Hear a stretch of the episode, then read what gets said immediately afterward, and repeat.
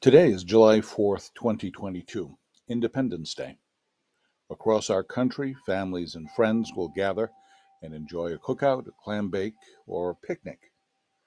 Either last night or tonight, fireworks will replicate the bombs bursting in air that Francis Scott Key wrote of in the Star Spangled Banner, our national anthem.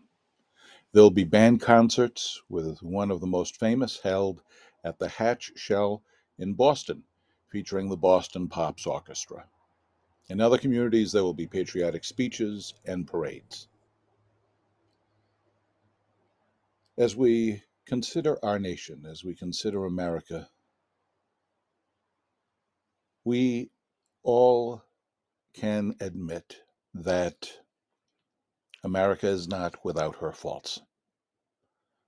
What makes our country different from other nations is the fact that we strive together to right the wrongs.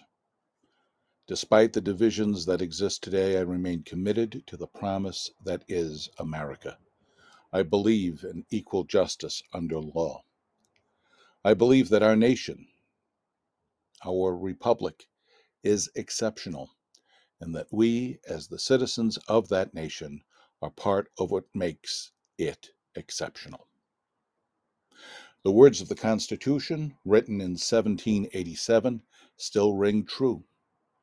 Quote, we, the people of the United States, in order to form a more perfect union, establish justice, ensure domestic tranquility, provide for the common defense, promote the general welfare, and secure the blessings of liberty to ourselves and our posterity, do ordain and establish this Constitution for the United States of America.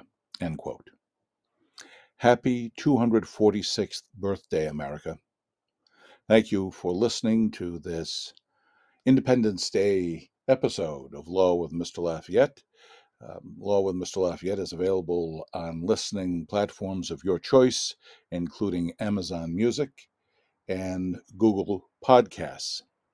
If you have not done so, please take me up on my invitation and either subscribe or follow this podcast.